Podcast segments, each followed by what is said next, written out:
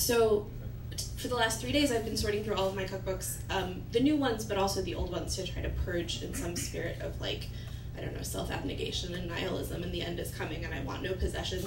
But one of the books that I did not get rid of, and it was not just because I was going to be here tonight, was The Munchies Guide to Dinner, because it's a fantastic freaking cookbook. Um, and I'm really excited to be here talking with you about it. Thanks. I'm excited that you're here. I have to say this really quickly that when I when we were gonna do this and they were like, oh, who do you want to chat with? And I was like, Helen. And I I've worked with Helen like we worked together at Saveur so seven years ago essentially. And Helen, I interned for you also on the website. Farideh was my intern. I think this is a very important fact that we need to bring up as often Yes. as possible. Yeah, yep, 100%. And I remember I called you and I was like, I'm actually really nervous. We're friends, like, we've been friends for a long time. And I said to you, I was like, I'm really nervous to ask you this. I don't know why. But I, I mean, Yeah. Helen's a big So- fucking deal, too. No, so You are. Farideh and I text all the time. We're we're like we're friends. We're cool. We have like an a inside chat, joke. too. Yeah, and and Farideh texted me and said, "Can I call you?" And I was like, "What's wrong?" And it turned out that she wanted me to be here, and I like there's nothing I want more. So I'm really I want to know all about your book, and this is this has been a strain on our friendship actually because I have not been able to talk to you about your book for the last three weeks because I've been trying to save it all up for the show. Oh, yeah.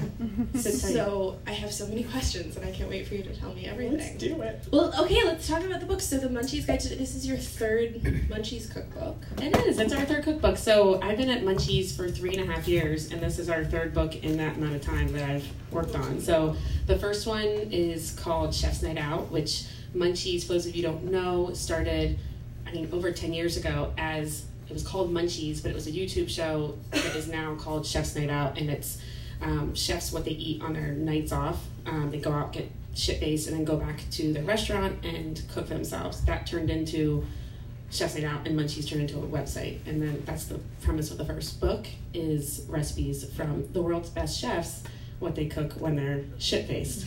Um, so that's a fun one. And then Bong Appétit, again, As um, the name implies. is cooking with weed. Um, but everything I will say this for those of you who don't have that book, you can cook everything in there without weed. You can just get high ahead of time if you want to, or just cook it with just whatever. It doesn't have to have weed involved at all.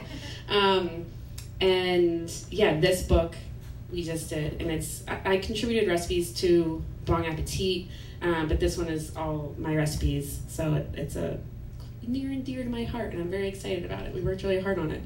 So how did this the the concept for this book come to be? So the idea, which I love. I mean, I think it's like you know we all like eat breakfast and we eat lunch, but I think like the meal that we cook is dinner. Yeah. So so what was the motivation behind sort of an, an accessible dinner cookbook? It doesn't have a, a an intoxicant I know. I know, right? Um, so this book kind of grew and blossomed from. I basically was. Let's be honest. I think that mo- more and more nowadays, our our audience, especially, and you guys are our audience. I'm assuming that's why you're here. Um, you guys actually we are cooking at home now more and more. I think that for so long, and I I think our audience in general, um, and I think that people our age, you know, people think like you're not cooking, you're going out to eat. People are doing their Instagrams and like posting all these pictures of fancy food they're eating at these beautiful restaurants. Um, and I think that more and more it's trending that people are actually cooking for themselves and their friends. Um, and so I wanted to make this book uh, for munchies, um, like us, and then for you guys, stuff that you're actually going to cook.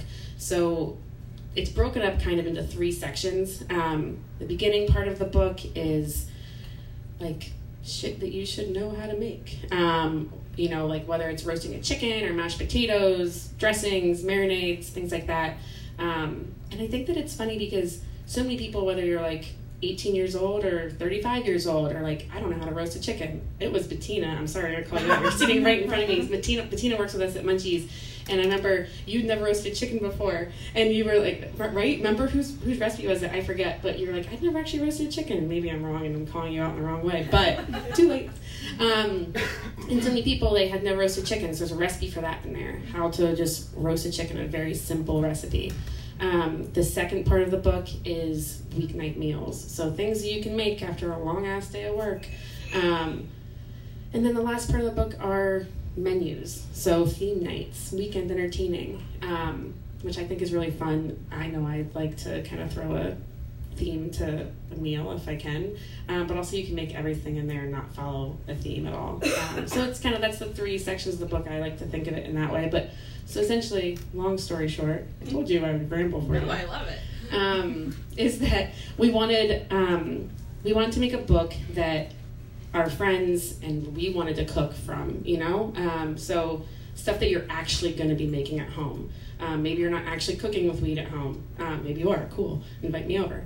Um, but these recipes are things that you you really do want to make. So that's kind of where it stemmed from. Just we were like, we want people to actually cook our fucking recipes, you know. And I think that these are very cookable recipes. And if you aren't cooking them, get on it. All right. One of the things I really love about all the recipes in the book is that they, so many of them, you know, as I think Paige put it really well, like they're these comfort food recipes, but they also, like, frequently to me feel like they have sort of references to the kind of food that you might get at a restaurant or like a fast food restaurant. Like there's a recipe for cheeseburgers and there's a recipe for carne asada fries, which I'm going to want to talk about in greater detail later because I'm obsessed with this recipe. Um, you know, there's a recipe for fried chicken thighs. I mean, these are things that I think that like we're very used to getting delivered or going out to get at a restaurant or like you know it's 3 a.m food or it's like i've had a long day i deserve it kind of food. And it's not something that i think i necessarily think of to make myself right? Like i, I don't i can't remember the last time i was like i'm craving a cheeseburger and then the next step after that thought is i'm going to make the cheeseburger. It's usually i'm going to go pay someone to make the cheeseburger for me. Yeah. i so i love this idea that like i can make my own goddamn cheeseburger i mean well, and like the thing is with all of the recipes in the book too is that they're um, we're taking things that are like yeah I I cook. Everyone's always like, what do you cook at home? And I I really do cook a lot of comfort foods and. Um, like I love a chicken pot pie, you know. Um, there's a chicken pot pie recipe in there. I change it every time. Sometimes I put biscuits on top. Sometimes I put puff pastry. Sometimes I do mashed potatoes on top. That's not a pie, I guess, but shepherd's, shepherd's pie. Yeah. Um, pie yeah, it's pie. Pie is pie, okay, people? Um, but the idea is, too, with a lot of these recipes, is that there's simple recipes that you're gonna cook, and then it's like, oh, here is something interesting about it that you can do to make it better. So there's, yeah, it's a roast chicken, but why are you putting it in the fridge overnight the night before to like dry it out? Helen over here will tell you to use a hair dryer to crisp up the skin after you leave it in the fridge overnight everybody forgets that stuff you have to put it in the fridge for 24 hours and then you use a hairdryer to get all the damp bits there's the armpits stay really moist it's true. disgusting and you want them to be dry and nobody understands me I get it. I get it.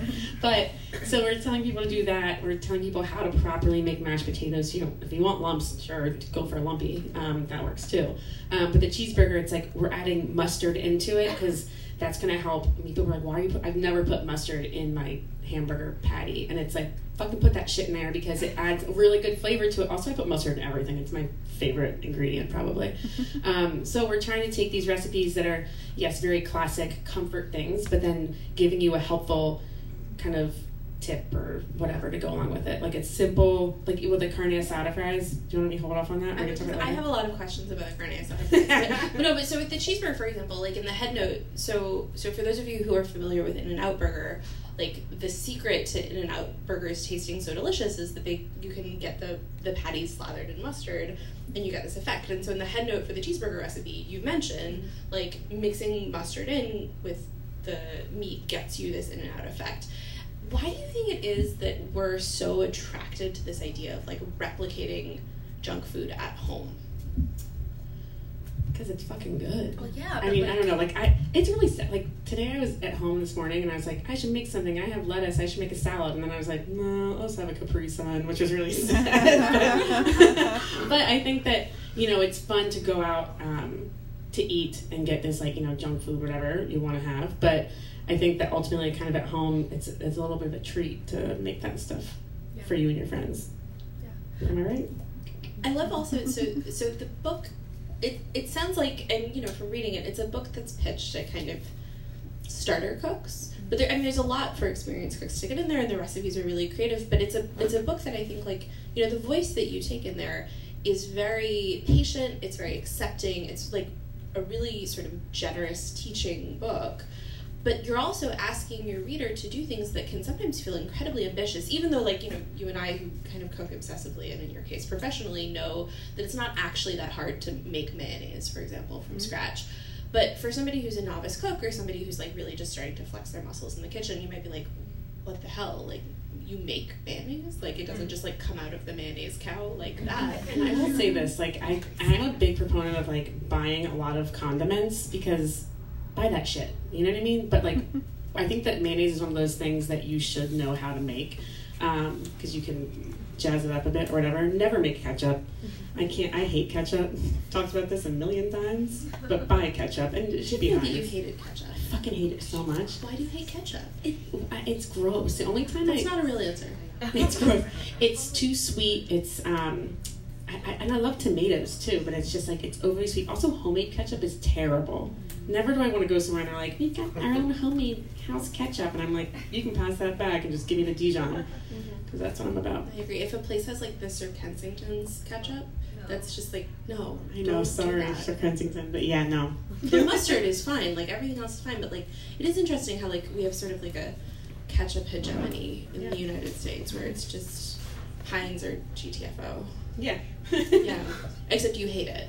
I I'll so once in a while I will entertain it. It actually got me I wrote a whole thing for Munchies a couple years ago actually about how much I hate ketchup and then how though it did get me actually so in a back way ketchup got me into cooking, and I will tell you the story. Sit back, dear listener. Um, basically, I was I babysat a lot growing up, and the kids I used to babysit for, like that, they got me they got me into cooking. They were wanting me to cook them scrambled eggs. They fucking loved scrambled eggs. And I'm not saying my scrambled, scrambled eggs at that time were good. I was like 16 years old and scrambling these things and probably way overcooking them, whatever. But they wanted them with ketchup. Also, I have to rewind that for a second. That's I had really good. I hadn't eaten eggs though, also since I was five at that stage because the last time I'd eaten them, I'd thrown up. I don't remember why. I was like five. I was at my grandparents' house. I was sick. I don't know. Anyway, so I had like a bad reaction to eggs, and as you do as a kid, you don't eat it for a long time. Made these scrambled eggs for these kids.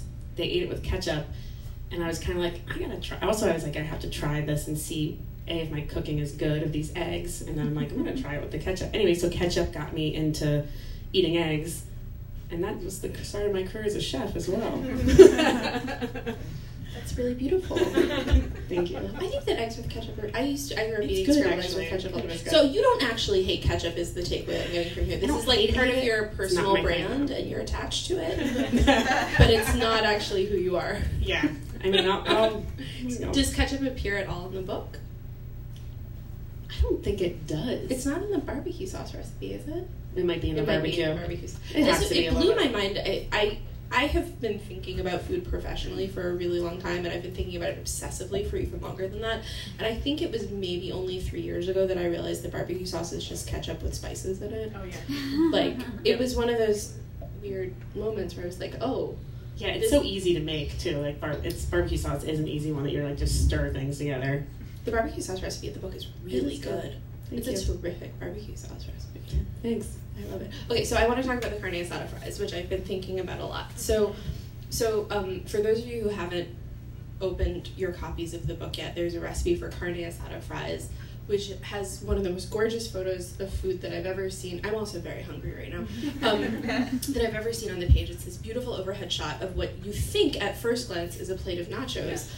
but no, it's French fries with a lot of nacho esque toppings on it and also carne asada. I feel like this recipe sort of encapsulates the spirit of the Munchies Guide to Dinner in every way, right? Like it has that kind of junky, but you're making it yourself so it's not junky vibe to it. It's definitely like late night munchies food, but it's also like, no, I'm actually like gonna sit down and make this and it's actually sort of healthy if you think about it and it's like full yeah. of vegetables and like fresh meats and great things like that. And then it's not nachos. It's fucking french fries. And homemade french fries. So this is this is the real thing, right? So the first thing is like putting nacho type toppings on top of french fries is something I, I, mean that I know has existed for a very long time, but I feel like I've been seeing it more and more lately, and I applaud this as a cultural place that we're going to, and I'm really Not grateful that you included it in the fries. book. Right? but it's the fact that you ask your reader to make french fries from scratch that blew me away. I yeah. think It's I can count on one hand the number of cookbooks that tell people to make French fries at home because they're famously a nightmare. I know everybody. The thing of everyone has their own trick. It's like, do you do like you soak them in? Well, we do soak them in water, and then you par cook them once, and then freeze them, and then cook them again, and all this stuff. But so part of also, I will say this with the cooking show and with this book, um, we keep you know we coming back to it's like you know junky food and blah blah. But I will say this, and I always, I always want to make sure that people whether it's you know making french fries or, um, or your own burgers that you're learning something in that. Um, and a lot of the things on the cooking show i'm sitting there and i'm like why am i making a huge giant cookie bowl? That recipe video is coming out soon ps um, it's crazy. Um, but here you know you're making this huge thing making cookies whatever but why are we creaming the butter and the sugar? There's a reason why you're doing that. Why are we using brown sugar and white sugar? So kind of like taking it out and yeah you're making fun like junky-ish recipes but here's why we're doing the things we're doing the reason why. And so with the french fries and the carne asada fries um, you're put you soak them in water um, and then you're putting them into cold oil. Now most of the tips and tricks i'm not going to lie and pretend like i made all these things up. I've worked in restaurants for seven years and work with chefs every week and day and talented you know interns. Shout out to cliff my other intern who's here. Um, and just people in general. Um, and this is actually a tip from one of my old kitchen managers is you start the fries in cold oil and then just let it um, let it heat up and you don't need a deep fry thermometer at all um, and it just you'll see them start cooking. It takes like 45 minutes, but it's, It's like confit. easy. You're like Yeah, confit. the French fries. Yeah, and it comes out. They come out awesome. They come out really good and crispy. And why do you soak the fries in, in water? Um, you do, do that to take off a lot of the starch, so that well, ideally when you put it in the oil, um, the starch kind of comes off. and It's not good. Or when you, in the water, you take all the starch off, so that they come out crispier at the end of the day when you put them in the oil. So Why do you think people are so scared of deep frying at people are scared because here's the thing. It's oil. It's hot. You're heating up oil. That shit burns. But also, it's like smelly. There's a lot of like, what? How I just? How do I dispose of this oil? How do I dispose of this You oil? pour it down the drain. I'm kidding. Don't do that. Fooled you. Um, let it cool completely. You can strain it and reuse it for the most part sometimes. Um, but I save the container that you pour out of, and you can seal it back up in there. A lot of times you can call somewhere to come and pick it up for you, like we do at the um, at the about the restaurant. It's not a restaurant at Munchies. Um, or you can also, if you put it back in that container and like people come pick it up, or you can throw it away. But um, keep it in that jar. Don't pour it down your drain. Don't just pour it in the street or anything like that. So, like- Weirdos. Real talk, should I be making my own french fries from scratch? You, I think you should. I think it's a fun like way to do it. And I will say this though, I made this recipe with friends. I was in LA recently, and um, my friends, I was just like, oh, I'll come over. Like, let's cook. Pick out a recipe from the book, and they're like, let's do the carne asada fries. And I was like, we also didn't have time to make the fries. It takes like forty five minutes to like do that, and she's got a kid, and I was like, we're not doing this. So just buy frozen French fries. So you one hundred percent can do that.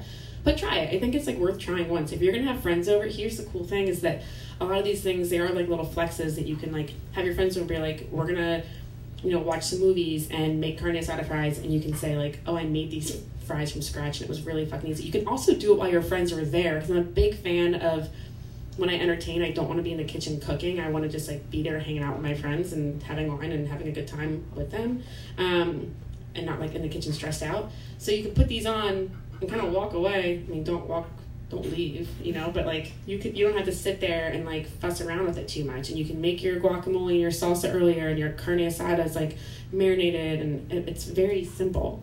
So Or at least you can make it look simple. Like I think I because I think that the key to a good dinner party, at least like for me and my emotional needs as a host, is that I need to make it look like oh this old thing. Like I did nothing. I live this perfect life all the time. Like of course I have these bottles of champagne chilling in the fridge just in case I didn't run around the city this morning buying all of this and then brushing my hair and like all the. But but it actually is a, a lot of work. I mean, entertaining is a lot of work. Let's not lie to ourselves here. It's a lot of work. But it's a lot of work to make it look like it's effortless. I, I'm also psychotic and will pre like I, I I'm very organized and so I like will get everything done like a day in advance or the morning of so when my friends do arrive like the shit's in the oven already or it's like the chicken is resting and it's just like ready to roll you know So this is a perfect segue into the next thing that I wanted to talk about, which is the whole like entertaining section of the book, which for me solves what I always sort of have as my biggest problem whenever I think about having. I don't actually ever have people over, but when I think about it, the thing that I always get, get house. stuck on. It's been like two years. Um, Have me over more often, Helen. Fuck. is that I don't know how to put together a fucking menu. And I am like great at like one dish. I know like I can, you know, I, I know how to make a ton of side dishes. I know how to make a ton of main dishes. I know how to make a ton of desserts. And I for some reason lack like the section of my brain that knows how to put them together in a way that is cohesive. And I love that you've divided these up as menus so that I can know like this is the right number of dishes and these harmonize and I'm not making six things that all have carrots in them. What's the secret to putting together a menu? Like where do you start? I mean, I, I do love a theme. So um, start there. Think about what you like. Like all the menus in the back of that book um, are things that I love. Like I love tacos. I love pizza. I love burgers. I love what else in there? Steakhouse. Like Keen's is one of my favorite restaurants. There's like a favorite whole like that one is like really good. Like that basically is based off of like it's it's like a fancy little like you know it's a steak. It's cream spinach, mashed potatoes, a wedge cocktail. salad, shrimp cocktail, all cocktail. your favorite fucking things All favorite a martini. Um, so I like to kind of go from there and just think about like what do I want to make? What's you know. Also, if you're doing this at home, like this is a actually a good book. I was thinking about this just now. That you could do it as like a cookbook club thing and be like, all right, we're, let's all do the pizza party and like you bring the chopped salad, you get the garlic bread, you're gonna make the pizza, I'll make a calzone, bring some um, I don't know some cans of soda and some beers and nice wine and there you go. Tiramisu. The tiramisu in the book is so good. P.S. I love that. The. Nutella one? Yeah. Yeah, that looks really good. It's really good. And Nilla wafers. Shout out to Nilla wafers. Fuck ladyfingers. So if I so if I'm thinking to myself, okay, I'm gonna have a dinner party and I feel like empowered by the Munchies Guide to Dinner and I'm gonna put this together myself, like do you start with the main course? Do you start with the dessert? Do you start with like this is gonna look good on Instagram? Like where do you come from to make sure that dinner makes sense and also doesn't drive you insane? I mean, me personally, I I think of like what what am I in the mood for? What time of year is it? What day of the week is it? Is it you know if it's after work during the week? I am not having people over during the week, so forget that. But you know, if it's Sunday, I'm like, oh, and it's fall. I'm like, ooh, let's make chicken pot pie, and then we'll do this. You know, I just kind of go from like the the main, I think, and then spread out to like what what goes along with it, or desserts too. You could do a whole dessert party. We had a pie party once. Yeah, we did. We did have a pie party. That was awesome. That was really fun. It was like, but it was like, it was not just that It was, was all best. sorts of pies. Yeah, pizzas were there. including yeah, savory pies. yeah, it was same- very good. I think I made chicken pie. I made a Frito pie. Yeah, that was that was fun. We need to We redo do that again. You should all come to our pie party. Yeah. Start thinking about what kind of pie you're going to make to impress everyone else. Because the goal, I think, with potlucks, I, maybe the, all of this is, I think, just revealing too much about me instead of promoting your book. But the goal of a potluck is to win. It's Like- true. You know, like low key. Again, it's it's the dinner party flex where it's like, oh, effort, like no, this whole thing. Like, but you show up to a pie party and you want to make sure that like everyone is the most impressed by your pie. That was such a good party. um, I'll make timbalo and Oh, well, take it you home. know, tomorrow's that's just that's cheating. That's I putting know. in 15 hours of labor to guarantee a win. I know. But but also, you're invited. Great. yes, we're definitely gonna have Sign a party. Um, no, that was great, and it did make really good Instagrams because it was like a lot of overhead circles. Oh yeah. It was it hit every button that you want from a good party, It did. except that it was like nine years ago. Um, that's great. I'm sorry, I've gotten very off track now. I'm just reminiscing on our amazing pie party. Um, so I want to talk also about about the cooking show, which is wonderful, and I love it. And the the the difference we talked about this a little bit earlier today. The difference between explaining because basically a recipe is a lesson, right? A recipe is like the voice, whether it's a person on your laptop screen or a person on your TV or the person who's writing the book teaching you how to do what you're doing. And I'm really curious to hear from you as someone who basically teaches people how to make things by talking to them through a screen and also teaches people how to make things by writing to them in the pages of a book, what the difference is between those voices. Mhm. Yeah, I mean, I think that choosing a recipe that you're that makes for good video versus something that's just going to be delicious to make. There's a big difference, you know. Um, I think that for video, it has to be visually compelling. It can't just be like I'm to make this salad, you know. But if you are making a salad, like what's the what's the hook? What's the thing that makes? I'm sitting here looking at literally our production team. I'm like Cliff and Ian are right there, and I'm like, would you guys agree? Um, but it is it's what like like because you are you're with your eyes watching this and for me i'm like what's the what's the thing that makes this an interesting recipe to watch someone make like all the recipes in the book when we were choosing we did videos of recipes from the book and i was like oh what's the most like visually what are you going to learn from these? Um, and visually it's going to be really entertaining um, and then versus like stuff that's just great for the website or the cookbook or whatever. Um, so yeah i think that having that kind of like visual hook to it is for me like when i'm choosing recipes i'm just and also i think about like yeah it's like what are you doing like yeah visually that people can watch and learn from um, and i also think about things in terms of for the cooking show like what haven't i done before? What recipes haven't we done um, on the website or in videos in general? Um, and then what do people like want? Like is it seasonal? Like um, things like that. So there's a lot of different things in play for that but How often do you hear from people who've made your recipes? a lot. It's funny i, I always i i always check through like my dms and see and i'm like it makes me so happy when people like actually cook our recipes because i think that for a while um, you know people still are getting used to the fact that vice has a like food and recipe section. Um, and people are like oh i didn't know that. Some people in our office don't even know the, the kitchen exists in the back. So in our office like it's in the back and it's really hidden which is kind of nice because people aren't com- constantly coming in and eating the food. Um, but you know, so for me, when I hear people are like actually cooking it, it gets me very happy and excited. Even you know, I'm just like, like, oh, like that's amazing. What did you think, or whatever. And I also have access to the Munchies Instagram, so I go through there and like I'll respond to people if they're like, oh, I made your thing and it was great or it was shit or whatever. No one ever says it was shit, but if they did, I would I would respond and. be How do you feel when people put their own spin on things? Oh, I think that's great. That's part of the thing too. Is that I, I say this constantly that these recipes we want like as a recipe writer and, and developer, I you know, put them out there, and when my interns or, or recipe testers are testing recipes, I'm like, no, you follow the recipe because that's the job. We're testing a recipe to make sure it works.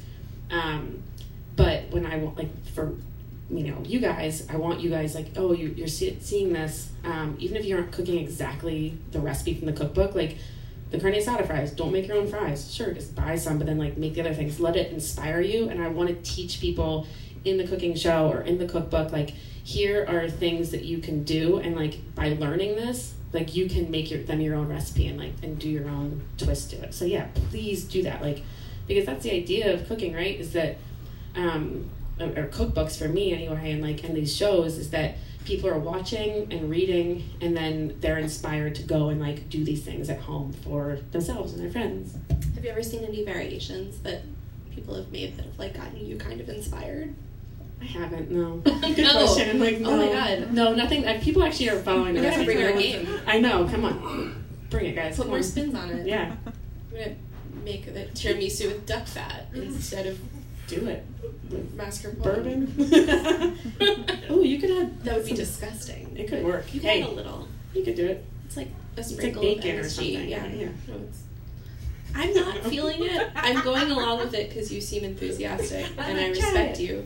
But you never you never know I don't know. So, but I'm, you know, uh, we were talking earlier today. You were telling me that you you seem like to get a lot of attention when you make something that's vegan or if you make something that's gluten free. And it seems like a lot of people are kind of finding you or finding recipes in particular because they're working with some kind of dietary limitation. And I said And then to they you, come to my recipes, and my recipes are full of cheese and lactose. like, like one of our DPs is completely lactose intolerant, and he, every time he shoots with us, the poor guy's always he's like, "Can't eat this, I guess," and I'm like, "Nope." I carry Lactaid in my wallet at all times just in case I run into you.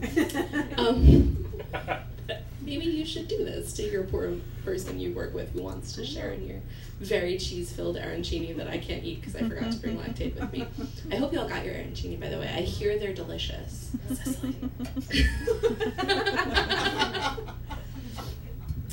So, would you make vegan food? I mean, you know. oh yeah, we did. Um, I've done a lot of vegan recipes, and we did like a vegan shepherd's pie, and Um, some of the dishes in the book are vegan. I have to think about it, but I'm sure there are some.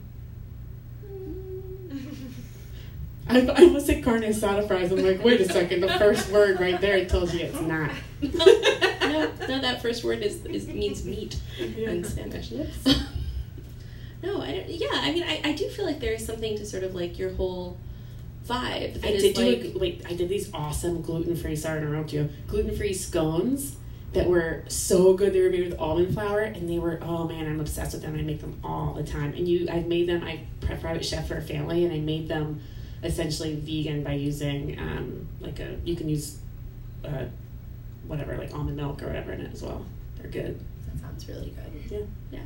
Well, I was gonna say because I feel like your your whole sort of vibe, right? Like on the show and in your books and the way you are in the world is like have fun and like fucking enjoy yourself. and it does seem like I, I don't in any If you're means- vegan, you're well, not that's the having thing, is, fun like, or I don't think that it's the case that like vegan food is joyless, but I do think that frequently the way that vegan food is represented, like if you find like like YouTube channels or cookbooks that are dedicated to veganism, they they tend to very frequently be about the sort of like pristine and delicate and beautiful and like wayfish version of it, and not the like fuck yeah, like French fries are technically vegan kind of vegan junk food I perspective. know. I should start making more vegan stuff, huh? I'm gonna think about this. No, Hope's going. No, don't do it. But the SEO My is so strong. no. I know. oh, I don't know. Okay, I also want to talk to you about the impossible flan. Oh yes. Wait. So, Paige, you guys made um, you didn't make Impossible flan, but they made chocolate cake for later, which I always forget that that recipe is in the book because the cake part of the Impossible flan, a lot of the recipes in the book, I try to make them so that um, you know. So for the for example, the Impossible flan, the cake, I was like, well, this cake is a good recipe as a chocolate cake. Well, let's so, explain what impossible Oh, yeah, flan is should- first, because this is like It's a recipe so I actually cool. I learned when I was in Mexico City with a friend of mine who's her family is Mexican and they made it and I was like, What's this impossible flan? I was at Saveur at the time and I came back and I was like, Have I got a recipe for you? And then Saveur's like, Fuck you, Farideh, we already have that recipe and I was like, Oh yeah, so the idea of it that makes it impossible is that it's chocolate cake. Um, so you pour chocolate cake batter into a pan, chocolate cake pan, whatever, and then you pour over top of that. Is that the way it goes? Am I doing it opposite? Then you pour on top of that like a flan mixture. Sorry, let me start over. On the bottom, you do a caramel. Okay, so part of the thing with the cookbook too is I'm like, let's teach. There's has to be teachable moments in the cookbook as well Like, as on the look cooking this show. I know. Yeah. Um, so you do caramel on the bottom. So it's like here's how to make a caramel, and here's like step by step how to do that. And then you're doing um, no, then it goes chocolate cake batter. Um, so here's a really everything good for chocolate cake, which is what you made Yeah, tonight. yeah. Um, and that's why I was like, oh, we should break this out as an individual recipe because here you are, like you're making chocolate cake essentially. Um, and then you pour flan on top of that. And the idea is um, you bake it in a uh, bain. So it's like a big, everyone's nodding, yes, you know what bain is. Okay, great. Um, you bake it in like a water bath um, in the oven. And when you take it out, you let it cool slightly. You it's cool completely actually. Flip it over and it's separated. So now the chocolate cake is on the bottom, the flan is on top, and then the caramel. So if you remember, we put the caramel first down and then the chocolate, and it separates. There's Which a- is there's super a fucking very cool. small picture of it on page 147. It was really hard for us to like that recipe. I had to fuck with so much, and then when we were shooting it during the book during the the shoot, it like didn't come out, and I was like motherfucker. And then we had to reshoot some stuff, and I was like, we're gonna redo this, and so we redid it. But it's not super beautiful, but it yeah, it completely separates. Um, but like I was saying, I forget that that recipe, the chocolate cake recipe, is in there because I wanted to. Yeah, I was like, we should have. I want all these teachable moments and be like, here, like this is something you can do here as well, and you can break out this recipe and. and do that's one of those things. wild like kitchen chemistry kind of things where you like basically dump all of this stuff together into one baking pan Yeah. and then in like the magical black hole of the oven it's like hello we are two discrete entities and we are Yeah. separating out into like these beautiful layers and you're gonna look like a genius It works. even though all you did was like follow the instructions Yeah, it's a crazy like recipe that is also very delicious. We made that so many times also, and um, I'll say this that it's so funny because at the office like we'll put things out and like we'll email the munchie staff be like there's food in the kitchen or put it there's a free food email advice we put it on the bar and people are like it's funny with the cookbook. People started being like, "Oh, impossible flan again," and I'm like, "Really?" Spoiled Yeah. yeah. people. Oh. It Well- also makes sense why the, the cake recipe when you make it is much has much more liquid in it Yeah, because you're because you it happens it has to have this chemistry with the flan and the caramel. yeah, so and like I wasn't sure how it was going to come out, and it did come out like cake, but I understand now why.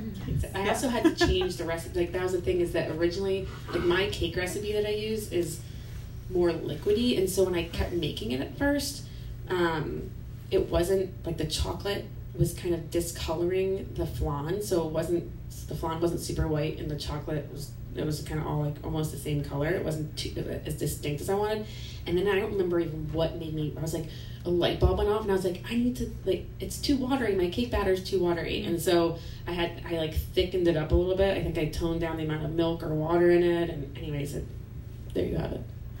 It exists. Well, I think we only have a couple more minutes before we're going to turn over to questions, and please have questions. So start thinking about It's, them now. it's never more awkward when no one is like says a fucking word. and they don't have to be about the book; they can be about Farideh's personal life. And Helen asked her some shit. I won't answer anything, but um, but before we get to that, I want to ask you um, about testing because I feel like all the time, um, you know, the biggest sort of vague complaint that people always have about cookbooks is like the recipes don't work, and the truth is that in some cookbooks, which we will not name, like many of the recipes aren't that great because they're not rigorously tested. And and the process of testing a recipe is actually like you taught me the process of testing a recipe. Like and i'm curious like i don't know take me through the steps. Like what what went into like any one recipe from this book? Where does it start? How many times do you do it? Do you cross test it? Like how does it Yes, get from start yes. to finish So basically, with this book, we I started thinking about the recipes for this. I, I think it was last August. I started developing, and I was like, "Oh, this would be fun. We should do this. We should do this." And we hadn't really fully formed the idea of what this book looked like, but I just started being like, "These are the things I want to eat." Blah blah blah. Um, so when I started developing a recipe, and the idea comes, and what someone's um, You've got mail. Um, oh my god, that's like the little bookshop, right? That's like literally the premise. Oh my god, that's so. Um, where's Tom Hanks? Um, so, anyways, um, the idea is that um, I sit there and I'm like, oh, I want to make this recipe, and I write down literally by hand everything, and I kind of like take my notes, and I sit there and I go into the kitchen and I grab my ingredients and I just start weighing things out. Like I'm like, I want to make this salad. I think these are the ingredients I want. I don't know how much of anything, so I just start doing it and weighing everything in ounces and grams, like in cups, like super rigorous. So like the process of testing recipe, my interns hate me sometimes because I'm like, you need to like write down. There was a recipe to cross, had to test again because they didn't write down. It, it called for, you know, 30 ounces of scallions, like thinly sliced. And I'm like, but how many scallions is that? No one's gonna go and shop 30 scal- 30 ounces of. so much scallion I mean, I'm making that up, but like, like just to be clear that Yeah, is that's a lot. four That's- pounds of yeah. how many That's a lot. That's a There's lot of- 16 ounces in a pound, so two one it's a fuckload of Yeah. scallions Yes. it's too many scallions But so I'm sitting there and I'm like, I'm like, how many bunches of scallions is that? How many like individual? Because that's how people buy things. So we have to go through and be super meticulous, and then um, about just how like how big of a it's one tablespoon of ginger minced. But how is that like one a one inch piece of ginger? Like how much is that? So we're going through and like making all these notes and writing in ounces, writing in grams, testing it again, because that and then I staple the recipe to the new recipe to the top of it. The old ones they're together, and I can like if I need to go back and reference it, like why did your mashed potatoes not come out right? Oh, because I called for three mashed three potatoes, and the first time it was four pounds worth of potatoes. The second time it was three pounds. So that's why. It, anyways, then we're like, let's call for pounds potatoes because that's something people can buy. So it's thinking about you guys and what you're shopping for. Um, and then how we're gonna state that in the recipe. So, anyways, I go through all of that and make it and test it. Yes, we're testing it a bajillion times. Um, not a bajillion. That's a lie. That's how do you know double when it's done Um, we, I mean, everyone comes in and tastes it. Um, our uh, Rupa, who I worked with, would come in. Cliff comes in. Ian comes in. Bettina here. Danielle, shout out in the back.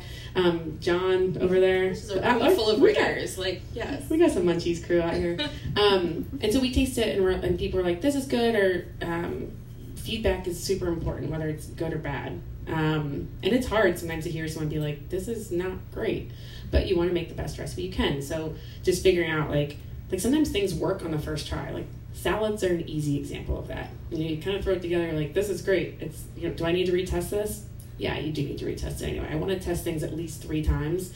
Um, that's kind of my magic number to know that it's to know that it's done right. But it's no, there's nothing more frustrating. Like I always tell this to our recipe testers too that you know I our recipes have to work. Like people, like you guys are going out, you're buying this book, you're buying the ingredients, you're having your friends over, you are putting a lot of money and time and thought into the stuff you're making, and to have it fail is so shitty. And so I tell them, I'm like, you know, make sure that you. I see them, I walk by, and they're like not leveling the cup, and I'm like, that's more than one cup. Like you need to level that shit. And they're like, oh, and I'm like, no, no, no, no, no people come to us we are you know they're, they're counting on us to have a recipe that works because there's nothing worse like i said than wasting all of that money and time on something and having it fail so we're going to waste all that time and money and thanks for the budget john um, and let it we'll fail a few times and then you guys don't have to that's beautiful Thanks. Oh, well, thank I'm you. so eloquent. Well, I think we have time for some questions before we wrap up and everybody can go eat cake and have Farideh sign their books. So, You've all prepared your questions, right? All right. do you want to do it? Do you want yes. to choose people? Go Back. Thank you. Um, I, you know, I was thinking about when I looked at the book and hearing you talk about it tonight, it really struck me. You know, Helen, you asked that question, like, what does it mean? Why do you choose what you know one might call a junk food recipe, or in this context, like maybe a mass market recipe to to do in the book? And I think something that's really empowering about that for people is most of your readers will have tasted some version of that. Mm-hmm. And having edited recipes for many years and making the terrible mistake of reading the comments is that people feel very vulnerable and destabilized when they're making something they've never really eaten before and they don't have a, an experience of how it's supposed to come out. So clearly that had to like, and that that gives them kind of the freedom to feel like they can play with it a little, you know, like th- this is their food. But so, given all of that, can you give an example of maybe recipes that you considered for the book, and you're like, you know what, that isn't this book. This isn't quite right for this book. You know what's funny is that it was more so what happened with this book was looking at it and then being like, I need more variety. Like I was like, I need more variety. Like I need to add like in some different things to it. Um, because sometimes I get stuck in like my own little world. And i'm like oh no we need to do like i don't know just other random recipes so it's not just like super junky stuff. Like how are we going to make this make more sense and i don't know and be more of like a like worldly thing too? You know what i mean? And, and diversing the, diversifying the recipes and stuff. So more so like just making sure that we're like including a bunch of different things. So it's not just like this isn't a book that's just um, you know, pizza or whatever. We wanted to include um, just all varieties of things. And then I come, as you know, you know, from a background at Saveur, where I want to make sure, and I think authenticity is such a weird word to use, but just using recipes that, um, like, I come from a place where it's like I want to make sure that um, we're being true to some of those like recipes and, and those techniques and stuff, and teaching people that because I think that's really important when you're eating something um, or cooking something is knowing where it came from too. Um, and so there's there's that stuff in there too, making sure that that is a part of it. If that makes sense. Surely there are more questions. Eleanor had one. Oh, you yes. No, you. What's your name? Cheer. Hi. Um, so I guess I kind of have two questions, if I may. How awesome. did you translate like your restaurant experience to recipe developing? Like, did you always like? Did you have an idea you wanted to do like test kitcheny things, or was it like more serendipitous? I'm going to answer that before you go on, before I forget that question.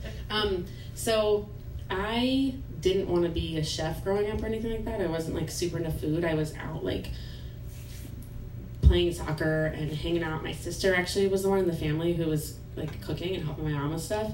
Um, it was when I was in college that I started cooking for myself for the first time, and I realized how much I enjoyed it. Um, but I was studying communication and actually was working in production.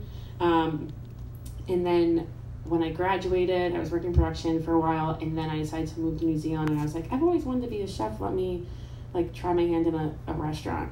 Um, and so I got a job making pizzas um, in this Italian restaurant, and kind of it, things went from there. But I was living in New Zealand seven years, and I was kind of like, damn, my mom's got to be pissed right now that I'm not using that degree I got, huh? and so, and also, I, I can't lie to you, I also wanted to, you know, go back to doing some of that stuff that I, you know, I, I always wanted to work in production and do that kind of kind of thing. And I think I literally Googled like, what can I do with this degree in food? And found test kitchens, and I found I was like, where are there test kitchen in test kitchens in America? And I found America's Test Kitchen. Um, and so, go figure, based out of Boston, literally. And I was like, I was like, oh, this sounds cool. Um, and I didn't know at the time that most every magazine and you know digital publication that deals with food has a test kitchen. Um, until I moved back, and I was like, I don't want to move to Boston. It's an unpaid internship. That sounds terrible. And instead, I actually, Beth, I don't. I think I've told you this story before. Um, I was obsessed with chicken liver pate, and um, and I basically was online and I loved Saveur and I was looking at their recipe, which is actually Beth's sister's recipe. And in looking at that recipe online, I found that it was like the sidebar that said "Ask the Test Kitchen," and I was like, I'm just gonna email them my resume and see what happens. And the Test Kitchen director at the time emailed me back, and I just kind of came up to New York for the interview, and it all kind of was an unpaid internship, but I was like, well, it's closer than Boston. At least I know people in New York, so um, kind of just got stuck into it into it that way. Um, but yeah, and it kind of like just came full circle being at Munchies now because it's back into production as well. But um, I don't know if that answered your question. It was a long, long way around, but it got, got there in the end. No, that was great. Um, you like segued into my second question too, which was like, how do you develop, I guess, a voice? I think you touched on this a little bit mm-hmm. already, but how do you develop a voice as a recipe developer? Because you've worked like Munchies and Saveur. Like oh yeah, that was so different, and that was really hard for a while when I first started at uh, Munchies, coming from Saveur because, and also Saveur, we it's different style um, in terms of like the voice of the recipes too, and the audience is different, everything, um, and so it took a while for me to kind of, I don't even know how it just it just kind of it happened. I don't know. I don't even know if I like woke up one day and I was like, ah, Munchies. Mm-hmm. Um, but and it's fun. It's actually really fun writing the recipes for munchies because I get to whether they're my recipes or chef recipe or other developers we have in the kitchen, I am encouraging of them to put their own voice into it and to say like, just be, have fun with it and make it. You know, just like it's not like super like writing for recipes for a magazine. Also, you have to get, become really robotic with them because you have to lose words. So you're losing like heat the oven. It's just heat oven too. You're losing the. You're using all these different things, um, and essentially you lose a lot of the personality sometimes um, with that. You know, they're all very stylistically like to fit on the page. Um, whereas you're writing for a website, um, you can have more fun with it and be longer and like as verbose as you want, essentially. So I, I like that. I like that. It's weird. Who else? Who else? This is very disappointing. I know. Oh, yes. Yes, Albert. I have a question. I guess this is for Helen as well. Great. You're familiar with the book. I guess what are your what's your favorite recipe from the book? In essence. Mm. I, I mean, I actually said it before. I really like the barbecue sauce. I mean, I think the, yeah. the like recipe recipe. I made your roast chicken. It's a wonderful roast chicken. I really like it. I want to make the carne asada fries, but I'm terrified of them. Do it. I'm like genuinely nervous about this. I'm not just pretending. Just make sure your dog like doesn't. I feel like she will die. Yeah. it will be like like medieval boiling oil on her head, and she will die. Um, no, but um, I don't know. I've made the barbecue sauce twice now, nice. and I think it's really good. It's like a perfect simple barbecue sauce. I have a chicken tender addiction, as I've written about before, and I've started like buying chicken tenders that I keep in the freezer, and I would buy like gross, you know corn syrup barbecue sauces to dip them in, and now I make your barbecue sauce. and I really like it. Look at that. Um, God, choosing my favorite recipe is so hard, but I will say I think one of my favorites is, um, and it's one of the simplest recipes in there. It's broccoli that is just burnt the fuck out of under the broiler, essentially, and charred. Um, and then we put a like tahini um, mustard dressing on top, and it's so tasty. And I use that dressing. I actually add miso to it a lot of times, um, and use it like as a salad dressing. Um, but it just it's so good. And we actually did a dinner recently, and that was one of the sides for it. And everyone like that was like everyone, was blown away by the recipe. So it's so simple, and I make that for myself all the time because I don't. I don't know. I don't really have to follow the recipe for it. Just like burn your broccoli and then whisk up this stuff and pour it on top. Um, I also love. Let me think. The Can I add congee is good. Yeah, yeah. Oh, I was, I was to say the congee. The congee, The congee's phenomenal. Well, it's because so I was talking to Helen about this before. Because so one of the a, a recipe, which I feel like this is silly for calling it a recipe, but I learned it cooking in New Zealand when we were doing the family meal. Um, my chef was like, "Here's how you make rice for 25 people. You bring one of the big stock pots of water up to a boil, chuck your rice in, cook it for 12 minutes exactly, and then dump it.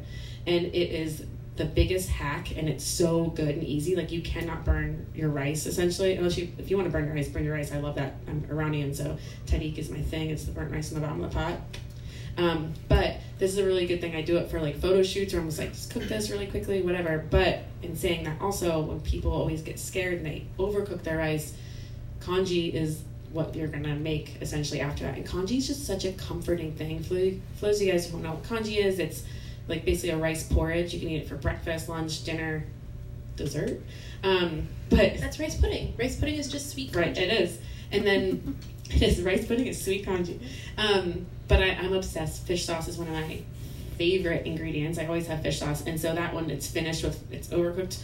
Um, and you make your own chicken stock for it, um, and then you're using pulling that chicken, adding it to it, cooking the rice and the chicken stock, and then finishing it with just fish sauce. Um, it's a very easy, very cheap And recipe. crispy garlic and shallots and 30 ounces of scallions. Yes, 30 ounce, 30 ounces right in there.